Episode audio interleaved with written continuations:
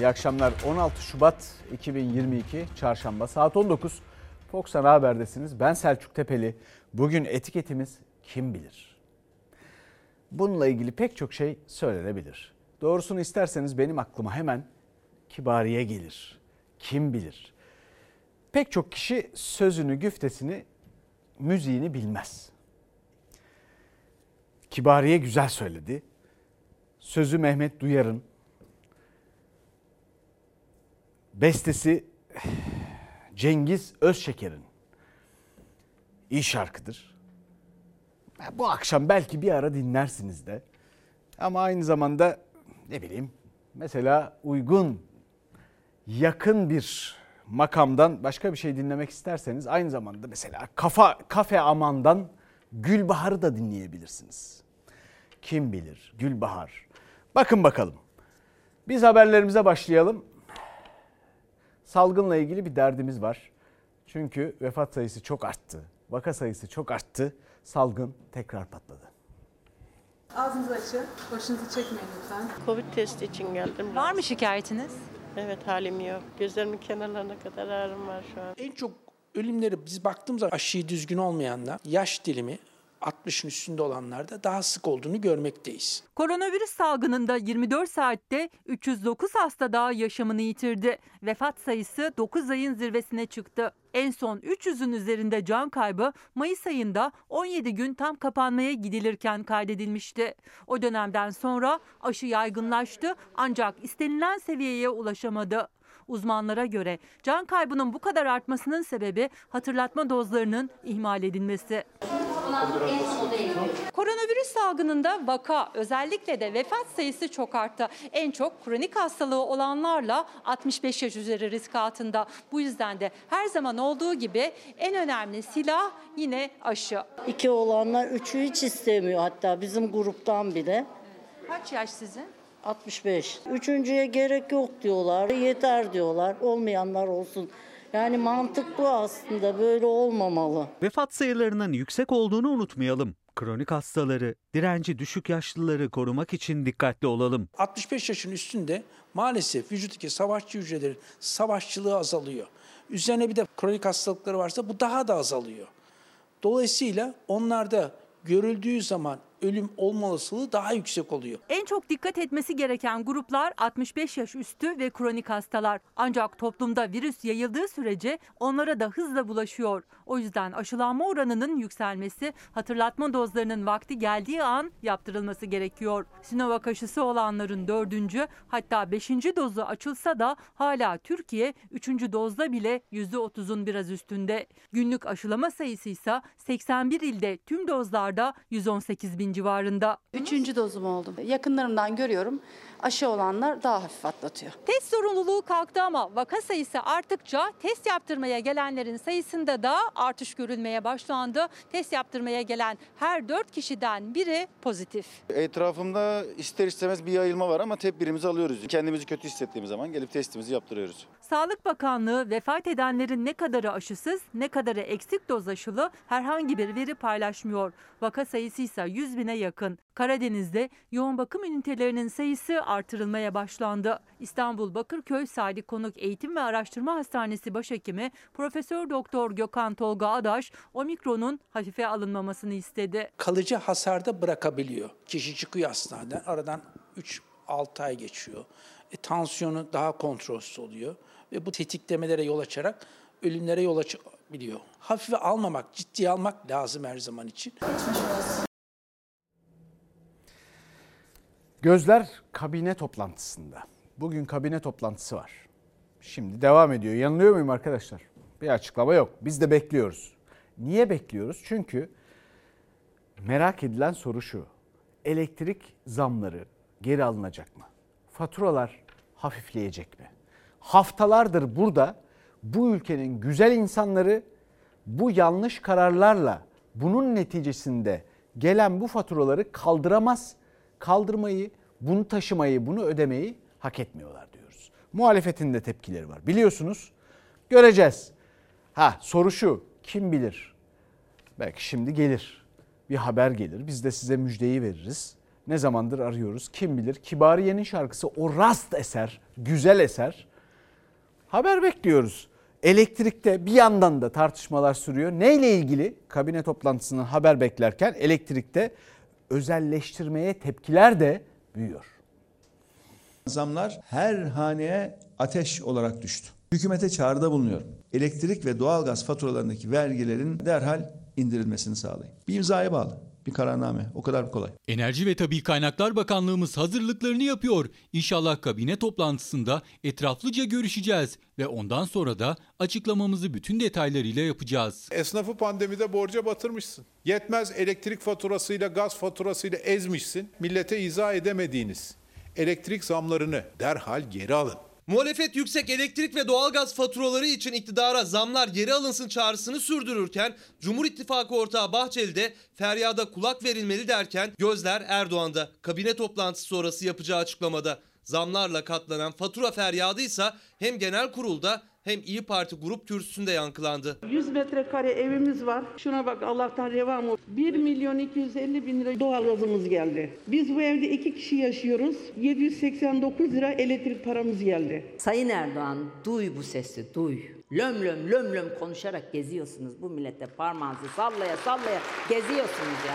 Çare olun bu insanlara. Böyle bir zulüm zammı olabilir mi? Ayıptır, günahtır. Elektrik faturası 2127 liraya el insaf. Vatandaşlarımız duysun beyefendi AK Parti kürsüsünde diyor ki ısınmıştır diyor ısınmıştır. Tabii Isparta'da vatandaşı soğuktan dondurup öldürmeye alıştınız. Vatandaşın ısınması zoruna gidiyor. Evlere gelen elektrik faturası 2000 lira değildir. Biz ona itiraz ettik. Ya kardeşim sen git Karanlı'ya, Sivaslı'ya, Uşak'a, Ulubey'e, Banaz'a. Sen kendi memleketinden dolaşamayan adamsın. Yüksek zam tepkileri üzerine en düşük kademede değişiklik yapılmıştı ama zam geri alınmadı. Kabinenin toplandığı saatlerde muhalefet faturaları bir kez daha meclise taşıdı. Bir esnaf kardeşim Kasım ayında 1500 lira elektrik faturası ödemiş. Bu ay ise faturası 4600 lira gelmiş. Yani kiradan fazla elektrik faturası geliyor. Gelecek hiçbir elektrik faturamı ödemeyeceğim dedim. Ödeyemeyeceğim demiyorum. Ödemeyeceğim diyorum. Sen elektrik faturanı ödemediğin zaman yapılacak işlem nedir? Elektriğin kesilmesidir. Cumhurbaşkanı Kılıçdaroğlu'nun zamlı faturalara dikkat çekerek ödemeyeceğim dediği elektrik faturası için o zaman elektriği kesilir dedi. Gözlerse kabine toplantısında vatandaşın, esnafın, sanayicinin katlanan elektrik faturaları için nasıl bir karar çıkacağında. Biliyorsunuz elektriğin dağıtımı ve tedariği özelleştirildi bu ülkede. Büyük beklentilerle acayip zekice bir fikir diye söylendi, özelleştirildi. Uyarılara kulak tıkandı. Sonra o şirketler yatırım yapmadı. Bizim enerji nakil hatlarımızdaki kayıplar arttı. Altyapı eskidi. Ama şirketler sadece karlarını düşündü. Ha bunu biz mi söylüyoruz? Evet biz yıllardır söylüyoruz. Fox Haber, haber merkezi, oradaki değerli arkadaşlarım yıllardır söylüyor. Bu ülkenin pek çok uzmanı, insanı, dertlenen insanı söylüyor. Ama MHP lideri Devlet Bahçeli de muhalefetin ardından biliyorsunuz dün dedi ki dağıtım şirketleri kar edebilmek için yatırım yapmıyor. Bakımları aksatıyor. Ondan biraz zaman geçti. Bununla ilgili bir önerge geldi meclise. Milliyetçi Hareket Partisi bunu reddetti. Olabilir. Beyan esastır. Doğru olan söylenmiş. Sonrası siyasi başka bir takım denklemlerle ilgili olabilir.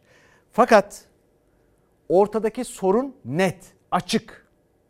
Bakalım ne olacak? Kim bilir bir önlem alınacak mı? Ama dağıtım şirketleriyle ilgili tartışma büyüyor.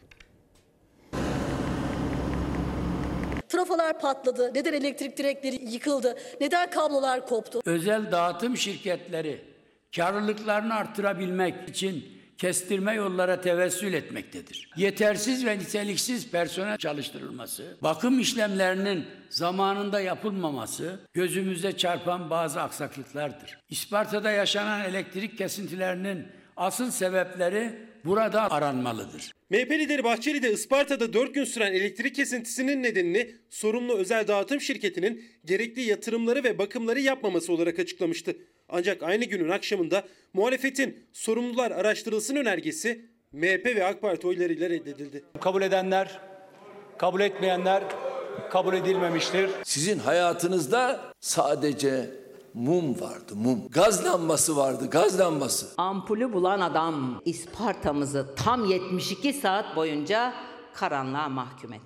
Isparta'nın son yılların en sert kışını yaşadığı günlerde elektrik direklerinin devrilmesi, trafoların patlaması, enerji nakil hatlarının kopması kenti 4 gün karanlığa gömdü. Şehir günlerce aydınlatılamadı. Koca bir kent ısınamadı. Bütün vatandaşların tazminat alma hakları var. Avukat tutamıyoruz diyorsanız avukat masrafınızı da karşılayacağız. Bu ihmalkarlığın faturasını da beceriksiz dağıtım şirketine kesin. Özelleştirme lisansını da iptal edin. Elektriğin hem üretimi hem de iletimi hem de dağıtımı milli ve stratejik bir konudur. Muhalefet gibi Cumhur İttifakı ortağı MHP lideri Bahçeli de özelleştirilen elektrik dağıtım faaliyetinin sıkıntı yarattığına dikkat çekti. Dağıtımın tekrar devlet eliyle yapılması gerektiğini söyledi. Muhalefet de aynı gün meclise bir önerge verdi. Isparta özelinden yola çıkarak dağıtım şirketlerinin de araştırılması için. Isparta'nın da olduğu şirketin 3 tane ortağı var. Cengiz Holding, Kolin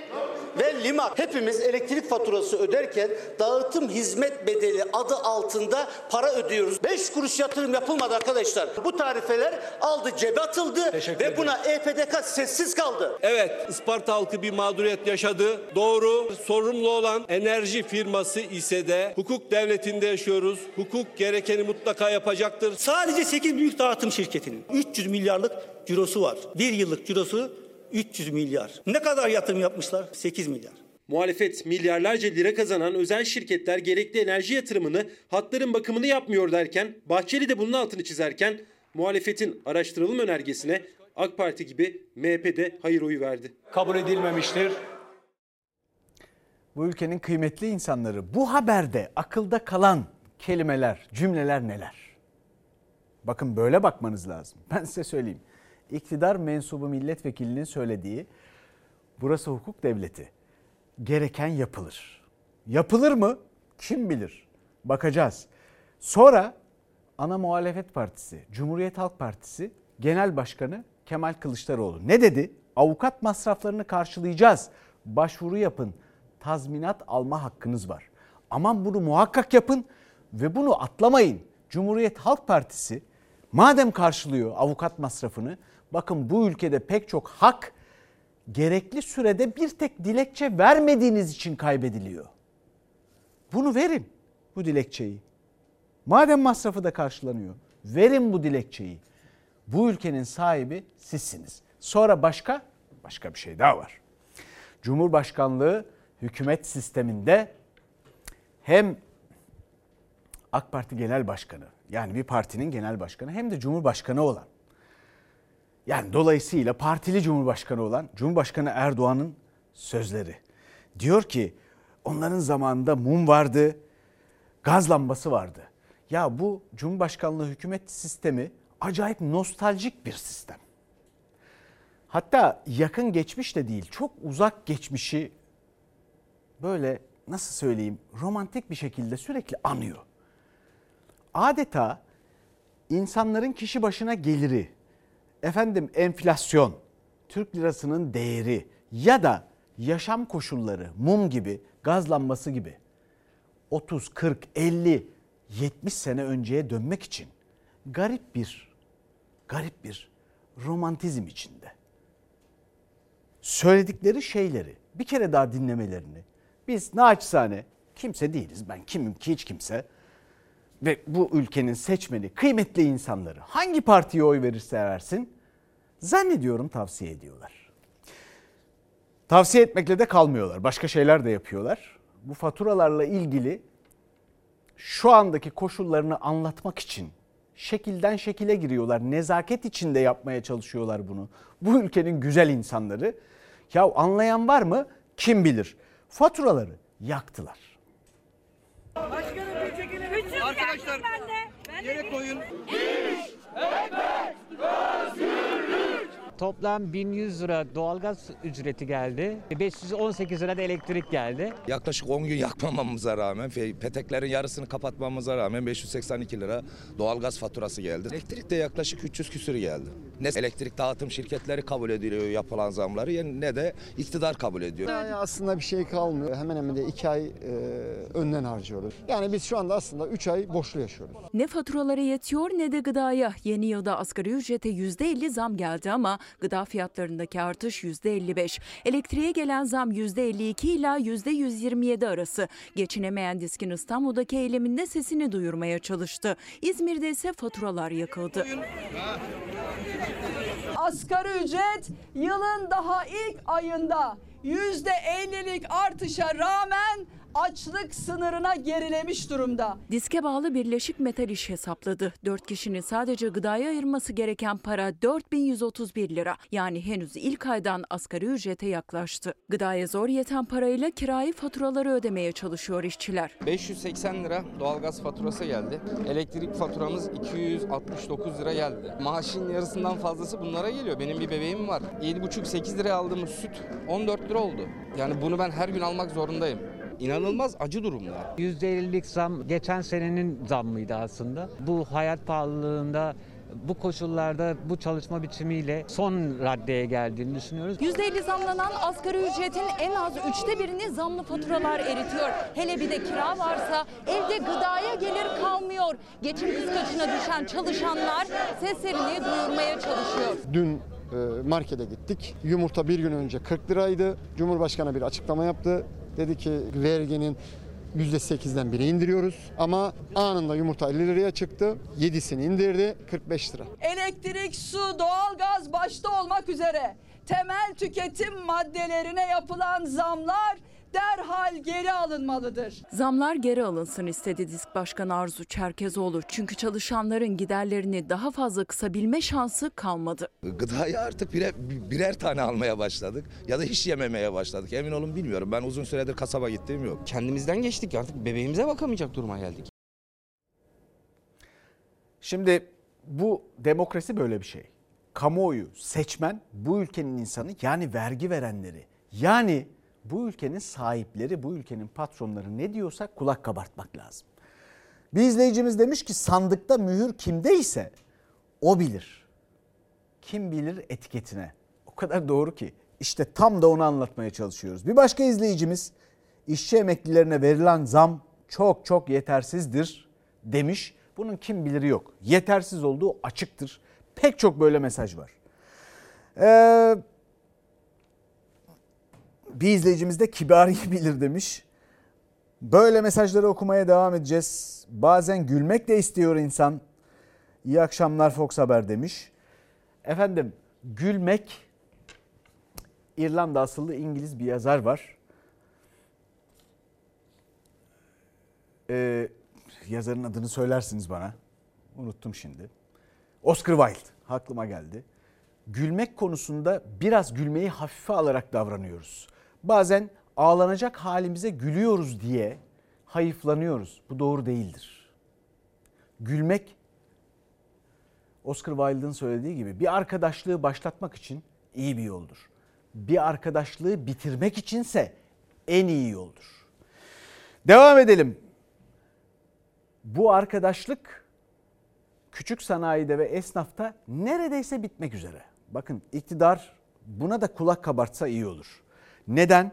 Çünkü bu insanlar şu anki kabine toplantısından bir şeyler bekliyorlar. Evet bir takım kotalar filan belirleniyor.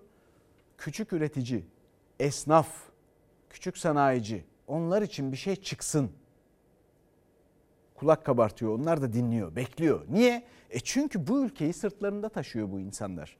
Küçük sanayide yine de ne olursa olsun şu anda görülmesi gereken şudur. Küçük sanayide onların maliyetleri yüzünden büyük sancı var. Normalde standart olarak 2000-2500 o civarda geliyordu. Bu ay 5000 küsür lira geldi. Maliyetleri koymak zorunda kalıyorsun. Maliyetleri koyduğun zaman bu sefer karşı taraf mağdur oluyor. Nasıl olacak? Nasıl işin içinden çıkacağız? Zincirin ilk halkasına üreticiye gelen zamlar tüketiciye kadar uzanıyor. İstanbul'da iki telli organize sanayi bölgesinde de üretim maliyet yükünün gölgesinde devam ediyor. Dövizdeki artış nedeniyle zaten ham madde artık çok pahalı. Bir de üstüne %127'lik elektrik zammı eklendi. Orta ölçekli işletmeler giderlerin altından kalkamaz oldu. Küçük esnaf gibi onlar da düzenleme bekliyor. 800 lira gelen fatura şimdi 1800 lira geldi. Günü kurtarmanın derdindeyiz öyle söyleyeyim size. Ürünlere zam yapamıyoruz. Malum zaten malzemeler de zamlandığı için. Normalde %50 gibi %70 gibi zam yapmamız lazımken Buna bir düzenleme gelmesi mutlaka gerekiyor. Yani esnaf mağdur. Zaten işler pek öyle yok eskisi gibi. E bir de buna elektrik yükü gel- e, geldiği zaman ve ben ufak bir esnafım yani 5 bin lira çok büyük bir rakam. Elektrik faturası normalde 3000 lira gelirken şu anda 4500 lira geldi. Fazla çalışmadık, işimiz yoktu. Bizim gibi kobilere daha çok elektrik kullanan arkadaşlar, e, esnaf arkadaşlarımızın ona göre gideri düşürülmeli. Esnaf en yüksek zamlı tarifeyle kullanıyor elektriği. Elektriksiz iş yapamayan, faturaların altından kalkamayan esnaf yeni bir düzenleme bekliyor. Bir dönemde bu kadar uzun bir süre e, boş durduğumuzu hatırlamıyorum. Organize sanayi bölgesinde üretici de var esnafta. İşleri düşük, maliyetleri yüksek. Esnaf faturalarında vergi indirimi istiyor. Üretici ise hem faturada hem de ham maddede. Dönmeyecek yani bir yere kadar bakacağız işler yürüyor mu yürümüyor mu? E bir yerde tıkanacak illaki. Sonrası işsizlik. Bunlar bizim kaynak makinelerinde çalıştığımız teller paketini 4000 liraya aldık. Nasıl üretim yapacağız? Üretim yapamıyoruz zaten. Yaklaşık 3 aydan beri oturuyoruz. Bu işletmede üretimin devam edebilmesi için bu kaynak telinin kullanılması gerekiyor. Aralık ayında 1250 liraya aldıkları bu kaynak telinin esnafa bugünkü maliyeti 4000 lira civarında. Ham maddeye gelen bu zamlarla birlikte artık üretim yapamaz durumda. Malzeme fiyatları geçen yıla göre %300 oranında arttı. Malzemeler yurt dışından tedarik ediyoruz. Bunların altından kalkamıyoruz. Bu işletme şöyle dönüyor. İki tane oğlumla beraber döndürebiliyorum anca. Yani yanımda eleman çalıştıramıyorum. Eleman maliyetleri, giderler falan arttığı için. Kazancımın %35'ini devlete ödüyorum. Geri kalan kısmını eleman aldığım zaman o da kalmıyor. Ailesiyle döndüremeyen eleman çalıştıranlarsa artan maliyetler nedeniyle küçülmeye gitmek zorunda kalıyor. Normalde 3 kişiydik. İkisini çıkarmak zorunda kaldılar. Şu an işimiz yok görüyorsunuz yani. Şu son zamlardan sonra iş, çok büyük endişemiz var yani. Şimdi ben işten çıkarılırsam kiramı nasıl ödeyeceğim? Elektriğimi nasıl ödeyeceğim? Tarım ülkesinde gıdanın lezzetli, sebzenin, meyvenin en lezzetlisinin yetiştiği ülkede şimdi hallerin durumuna bakalım. Bakalım halden anlayan var mı? Bedava üretse yakıt yüzünden pahalı geliyor. Mazot bir şekilde düşmesi lazım. Geçen sene bu sepet 2 liraydı. %18 KDV ile alıyoruz. Bugünün şartıyla 5 lira. Meyve sebzede KDV'nin %8'den 1'e indirilmesi doğru bir adım. Ama bu tek başına yeterli olmaz. Hatta pansuman bile olmaz. Tüm kalemlerin %18 olan KDV'lerin %1'e indirilmesi lazım. Gıdada KDV %8'den %1'e düşürüldü ama bu hem hal esnafı hem de nakliyeciler için yeterli değil. Çünkü meyve ve sebzenin market tezgahına gelene kadar fiyatı katlandıkça katlanıyor. Gıdada KDV indirimi %7 ile sınırlı ama üreticinin maliyeti bir yılda %93 arttı. Üreticide, nakliyecide, halcide giderler için %18 KDV ödemek zorunda. Kalıcı fiyat düşüşü için vergi indiriminin başta mazot, tüm kalemlerde de geçerli olmasını istiyorlar. Ambalajda %18 KDV, nakliyede %18. Bu aracın depoları yaklaşık 20 bine doluyor. 1200 litre mazot alıyor. Geçen sene 20 bine dolan 10 bine doluyordu. Meyve sebze üretimi ve nakliyesinde en büyük gider kalemi mazot. Bir yılda %130 zamlandı motorin. Bu da ürün fiyatlarına ciddi oranda yansıdı. Akaryakıtta KDV %18. Litresi 15 lira 45 kuruş olan motorinin 2 lira 5 kuruşu ÖTV, 2 lira 44 kuruşu da KDV. Yani toplam 4,5 lira. Her litre için ödenenin üçte biri vergi. Özellikle yakıtta ÖTV'nin kaldırılması lazım. Hatta ilave destek verilmesi lazım. Yakıt düşerse her şey düşer zaten. Yakıt düşmediği için millet zam yapıyor. Bu portakalı Antalya'dan İstanbul Bayrampaşa meyve sebze haline getiren kamyon geçtiğimiz yıl 6 bin lira yakıt harcarken bu yıl artan masraflarla birlikte 13 bin liralık yakıt harcıyor.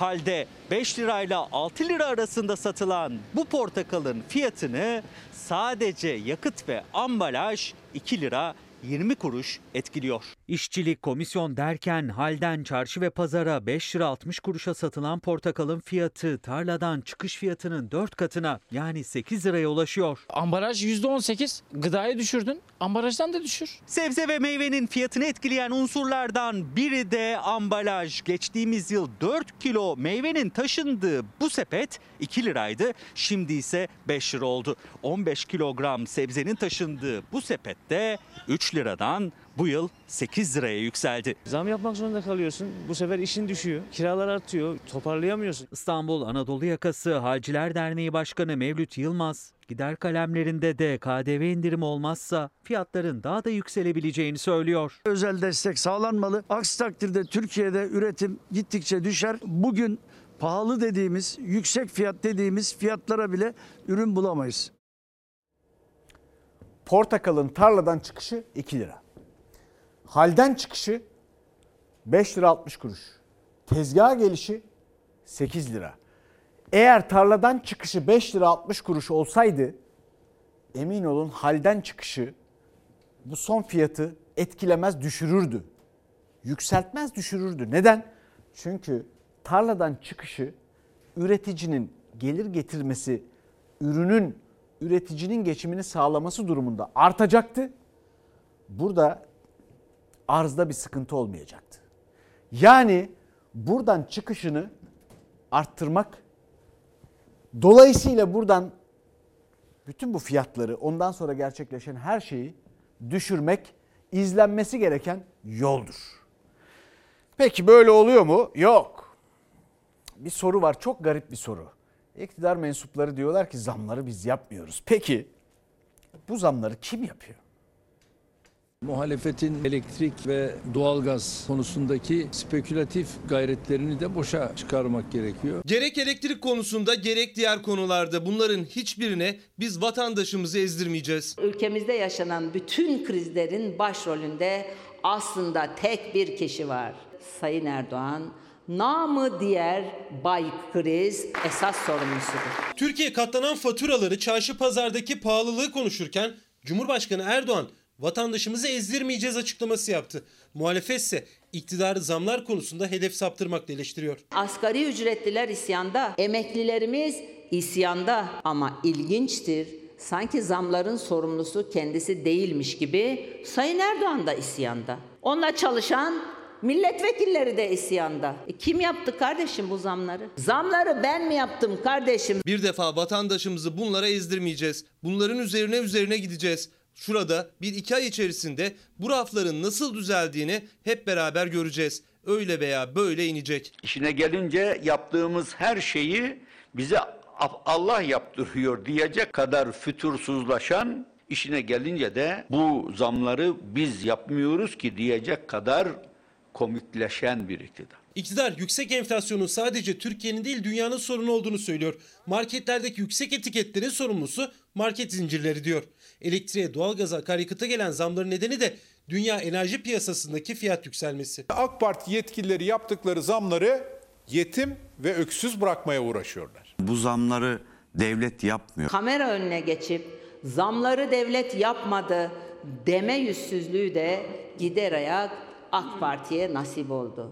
Yani hayaldi, bu da gerçek oldu. Bu zamların oluşmasında bizim bir dahlimiz yok. En büyük dahil Cumhuriyet Halk ben şimdi bunu söylüyorum da şey yapıyorlar ya. Bu kafaya nasıl geliyorlar? Kendi bahçenizde peydahladığınız bu zamları bizim evin avlusuna bırakıp kaçamazsınız. Bu zamların, bu zulmün anası da babası da ucube şahsım rejimidir. Muhalefetin anlattığı, yaygarasını kopardığı gibi bir durum söz konusu değil. Yalan atacağınıza yahu çık gez gör. Cesaretin varsa vatandaşın içine kendin çık. Bir gün Ankara'da, İstanbul'da esnaf gez. Gez de milletimizin halini gör. Hani Nebati Bakan gözler çok önemli diyor ya. Bak bakalım milletimizin gözünde neler var. Neler göreceksin o gözlerin içinde? Muhalefete göre zamların tek sorumlusu iktidar. Ekonomi yönetiminin aldığı kararlar. Efendim eğitime geçelim. KDV indirildi gıdada biliyorsunuz 20 bin üründe. Eğitimde de KDV indirilsin çağrısı var. Şimdi ben bunları yazıyorum ki gözümüzün önünde bulunsun. Teşvik olabilir. KDV zaten hani artık onu bekliyoruz. Yani Eğitimde lüks sınıfın içine girmeyen temel ihtiyaçlardan biri olduğu için o indirimin yapılması gerekiyor. KDV biliyorsunuz pandemi döneminde geçici olaraktan %8'den %1'e indirilmişti. Tekrardan eğer böyle bir KDV indirimi olursa bu içinde yaşadığımız ekonomik e, sıkıntı içerisinde e, velilerimize bir can suyu olacaktır diye de düşünüyoruz. Özel okul velileri de özel okullarda KDV indirimi istiyor. Çünkü artan maliyetler nedeniyle okul ücretleri çok arttı. En azından gıdada olduğu gibi özel okul ücretinde de KDV'nin %8 değil %1 olmasını talep ediyor veliler. Bu ortalama 35 bin liralık ücretin 2500 lira düşmesi demek. Okulun ücreti arttıkça KDV yükü de artıyor. İki çocuğumuz gidiyor. 100 bin liranın üstünde bir ödeme ikisi herhalde bir 10-15 bin lira gibi bir yansıma olacak. Ortalama bir özel okulun veliye maliyeti, kitap, servis ve yemek ücretleri de eklendiğinde yıllık yaklaşık 50 bin lirayı buluyor. Gelecek yıl bu rakam %36 zamlanacak. İşte bu yüzden veliler artan maliyetleri de düşündüklerinde devletten destek için KDV indirimi bekliyor. Kimi okullarda bu yemek ücretinin en azından ciddi bir kısmına kıyafet olabilir, kitap olabilir. Bunlar mutlaka o ailenin, o velimizin bütçesine bir destek sağlar. İndirim bekleyen sadece veliler değil, personel giderleri en az %50 artan, faturaları yükselen ve gıda harcamaları da artan özel okullarda devletten destek bekliyor. Elektrik, su, gaz bunlardaki artışların %200'lerde olduğunu çok rahat söyleyebiliriz. Okulların cari giderler için kullandıkları bütün kalemlerde %80'den %300'e varan artışlar var. Yardımcı olması gerekiyor devletin bu konuda. Zor okutuyoruz çocukları. Faturalar ayrı, çocuk masrafı zaten apayrı. Hem veliler hem de Türkiye Özel Okullar Derneği'ne göre %7'lik KDV indirimi küçük de olsa bir avantaj sağlar. Ancak maliyetlerdeki artışın %300'lere kadar yükseldiği de hesaplandığında devletten beklenen destek çok daha fazla. Dernek Başkanı Zafer Öztürk'e göre böyle giderse kapısına kilit vuran okullara yenileri eklenecek. 500-600 bin kişilik bir istihdam durumu söz konusu özel okullarımızda. Bu dönemde herkes e, taşının altına elini koymak durumunda.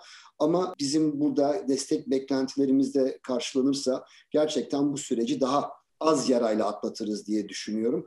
Aksi takdirde ne yazık ki kapanacak okullarımızın sayısı artacaktır. Elektrik, su, doğalgaz vs okul, okul servisleri gene her şey yükseldi. Ne yapacaksınız? Çocuğu özel okulda okutmaya devam edecek misiniz? Bu yıl belki devam eder ama seneye 3600 ek gösterge pek çok kişinin bu ülkede çalışan insanların vaat edilmeyenlerin de beklediği bir şey. Yani pek çok başka meslek grubunun katılması lazım. Çalışma Bakanlığı'nın ev sahipliğinde bugün bir somut adım atıldı. Biz de geri saymaya başladık. 3600, 3599, 3598, 3597 saymaya devam ediyoruz. Bugün 3600 ek sözleşme ile ilgili ilk komisyon toplantımızı başlatmış bulunuyoruz. Polis, öğretmen, hemşire ve din görevlilerimize bir müjde vermek istiyorum. Emeklilik ek göstergelerini 3600'e çıkaracağız. Sözü çoktan verilmişti. Yıllardır tutulmasını bekliyor memurlar. 3600 ek gösterge için ilk toplantı yapıldı. Çalışma Bakanı Memur Sen'le bir araya geldi. Kamu çalışanlarımızın 3600 ek gö- göstergeyle adil bir şekilde onların e, beklentilerini karşılayacak bir düzenlemeyi yapacak kararlılıktayız. 3600 ek gösterge meselesini söz verdiğimiz şekilde seçimden sonra ele alacağımız konulardan biri de budur. 2018'deki genel seçimden önce olduğu gibi 2019'daki yerel seçimden önce de söz vermişti Cumhurbaşkanı Erdoğan. Polisler, öğretmenler, hemşireler ve din görevlileri yıllardır maaşlarını artıracak bu adımı bekliyor. Bu sene tüm çalışmaların tamamlanması 3600 ek göstergenin hayata geçmesi hedefleniyor. Bu toplantıda prensip tartışmaları, personel sayıları eee, gibi teknik kısımlara odaklandık. Normal çalışan birisinin maaşını 80 lira ile 100 lira arasında zamlandıracak. Daha büyük aslında etki emekli aylıklarında ve emekli ikramiyelerinde olacak. Emekli aylıklarında yaklaşık 900 lirayla 1000 lira arasında bir fark yaratacak. 3600 ek gösterge. 3600 ek gösterge emekli ikramiyelerini de etkiliyor. Her yıl için ortalama 1000 lira fazla hak sahibi olacak memur. Bugün 4500 lira maaşla çalışan bir kişiye sadece 80 lira ve 100 lira arasında bir fark oluşmuş olacak. Ama o kişi emekli olduğunda 25 yıl çalıştıysa şayet yaklaşık 25 bin lira, 30 yıl çalıştıysa 30 bin lira fazladan ikramiye alacak. İkinci toplantı 26 Mart'ta aslında memurlar kapsamının 4 meslek grubuyla sınırlı kalmamasını istiyor. Bir de ek gösterge beklenmeden maaşlarının düzeltilmesini. Çalışma Bakanı Vedat Bilgin Temmuz ayını işaret etti. Temmuz'da da bu e, düzenlemeleri yapacağız. Çalışanlarımızı enflasyona ezdirmeme sözünün e, gereğini yapacağız. Şimdi efendim birer birer saysak 10 yıl sürer. Ama merak etmeyin vakit alırsa 3600'den onar onar da geri sayarız. Bu konu muhalefeti de ilgilendiriyor. Muhalefetin biliyorsunuz altılı fotoğrafı ve masası çok konuşuldu. Masanın ayakları, masanın altı. Peki ya masanın üstü? Altı siyasi parti liderinin memleket meseleleri için bir araya gelmesi sorunları ve çözümleri konuşabilmeyi hem çağın hem de aklın gereği olarak görüyoruz. Yuvarlak masa etrafında toplanmanın manası iyi anlaşılmıştır. Dikdörtgen olsaydı dört ayağı olurdu. Kare olsaydı dört ayağı olurdu. Yuvarlak masa olunca ayak bir. O da gizli ayak. Yani HDP. Bu masayı kim kurdu? Ayakları nereye basıyor diye algı üretmek isteyenlere de sesleniyorum. O masanın ayağı Kocaeli'nin, Tunceli'nin, Sivas'ın, Konya'nın, Afyon, Karahisar'ın, Ankara'nın bereketli topraklarına sapa sağlam basmaktadır. Devlet Bahçeli'nin 6 muhalefet liderinin buluştuğu masanın şekli, ayak sayısı üzerinden HDP göndermeli eleştirileri ve muhalefetten yanıtlar. Cumhurbaşkanı da ilk kez konuştu. Bunlar daha çok bir araya gelirler ama bunlardan bir şey çıkmaz. HDP'yi çıldırtıyorlar. Oldu olacak onu da alın yanınıza. O masanın çapı Muğla'dan Ardahan'a 81 ilimizi kaplayacak kadar geniştir. Yuvarlak masanın genişliği 783.562 kilometre karedir. Burada altılı ganyan, ortada HDP, yanında Avrupa Konseyi. Biz Cumhur İttifakıyız. Bizim masamız yuvarlak değil, köşelidir. Bahçeli bu ülkeyi aşağıya çekmek için paçamıza asıla dursun. Bu ülkenin kanatlanmasına asla engel olamayacaktır. Bu ülke mutlaka yükselecek ve bu yükselmeden krizlerin ortağı bile sayemizde yararlanacaktır. Muhalefet liderleri o buluşmanın güçlendirilmiş parlamenter sistem mutabakatının Türkiye için umut vaat ettiğini söylüyor. Cumhurbaşkanı Erdoğan ise milli iradeye saygısızlık olduğunu. Devletimizi içine hapsedildiği krizler sarmalından çıkarmak için ilk önce bu ucube sistemden kurtulacağız. Bir defa Cumhurbaşkanlığı hükümet sistemini bu milletin kendisi getirmiştir. Bunu kabul etmeyenler en başta millet iradesine saygısızlık yapıyor demektir. 28 Şubat günü saat 13.30'da 6 lider buluşacağız. Niye 28 Şubat? Bu da garip. Tarihler üzerinden kıyamet koparanlara buradan seslenmek istiyorum. Sadece biz değil, 28 Şubat'ın gerçek mağdurları var o masada. Muhalefet birlikte yol yürüme konusunda kararlılığını vurgularken Cumhurbaşkanı Erdoğan'a ileride 6 muhalefet partisinden Cumhur İttifakı ile birlikte olmak isteyenlere kapınız açık mı diye de soruldu. Haşa öyle bir şey olur mu? Böyle bir şeye benim kendi tabanımda müsaade etmez. Erdoğan Saadet Partisi ile ittifak temasını Oğuzhan Asiltürk üzerinden yürütüyordu. Asiltürk'ün vefatı sonrası Karamollaoğlu ile görüşmesinde de Cumhur İttifakı'na davette bulunmuştu. Ancak bugün kapı kapalı dedi. Anayasa Mahkemesi Başkanı Arslan'dan bir hukuk hatırlatması var. Çok önemli.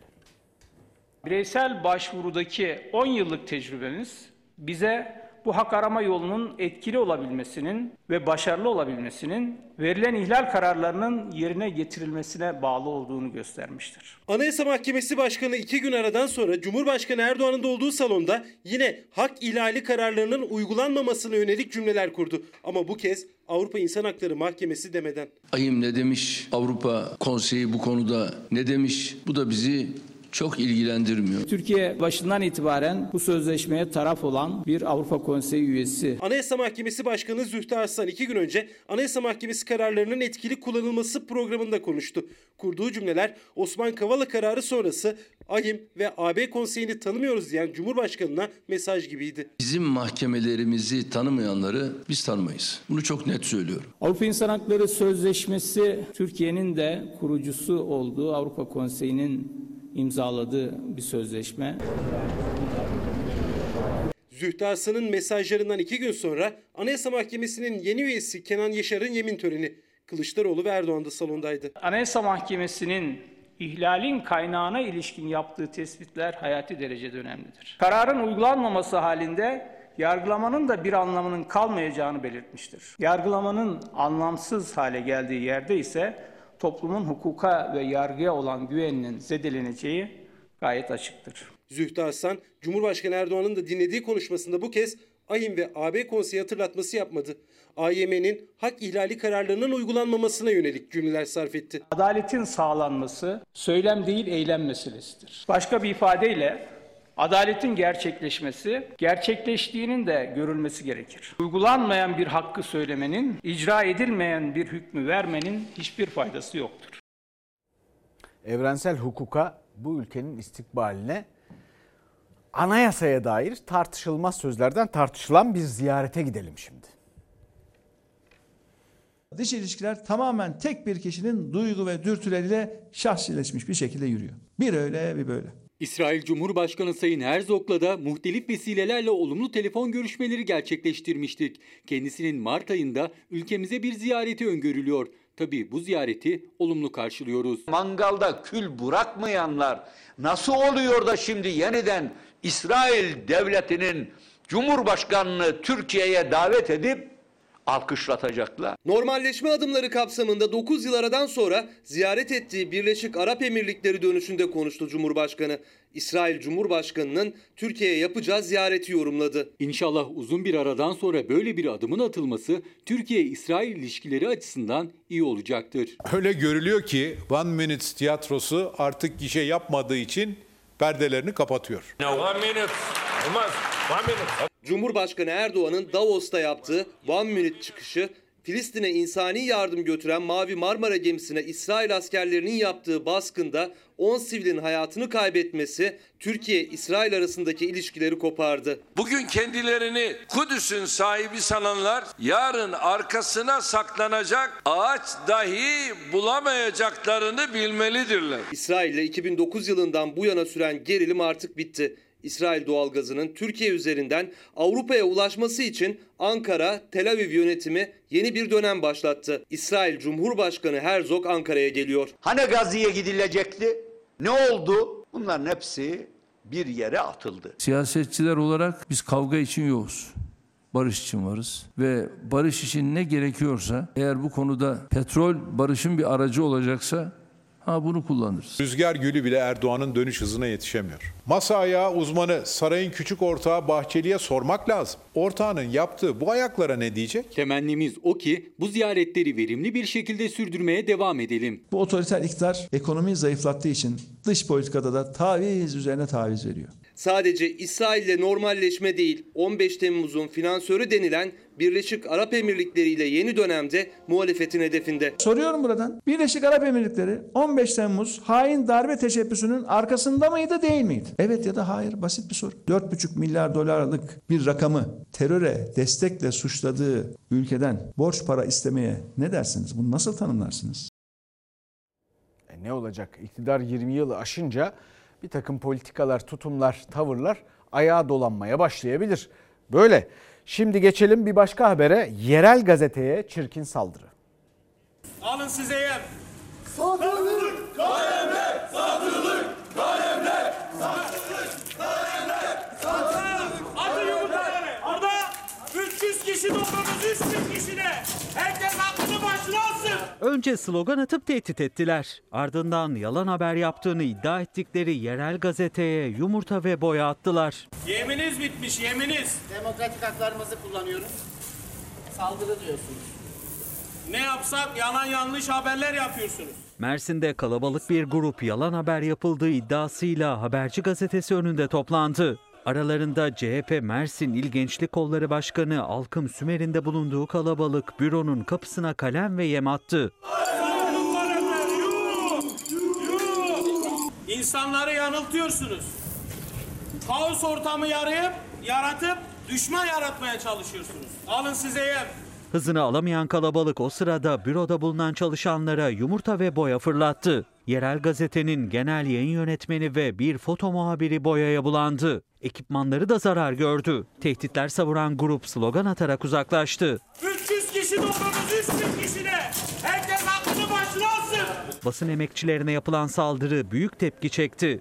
Mersin Gazeteciler Cemiyeti saldırıyı kınadı. CHP Gençlik Kolları protestoya katılanlar hakkında disiplin soruşturması başlattı. Bir saldırıya uğradık. Hiç de hoş olmayan, demokrasiye yakışmayan ve özellikle partilerine yakıştıramadığım bir parti gru- grubun, gencin bu saldırı yapması çok daha üzücü.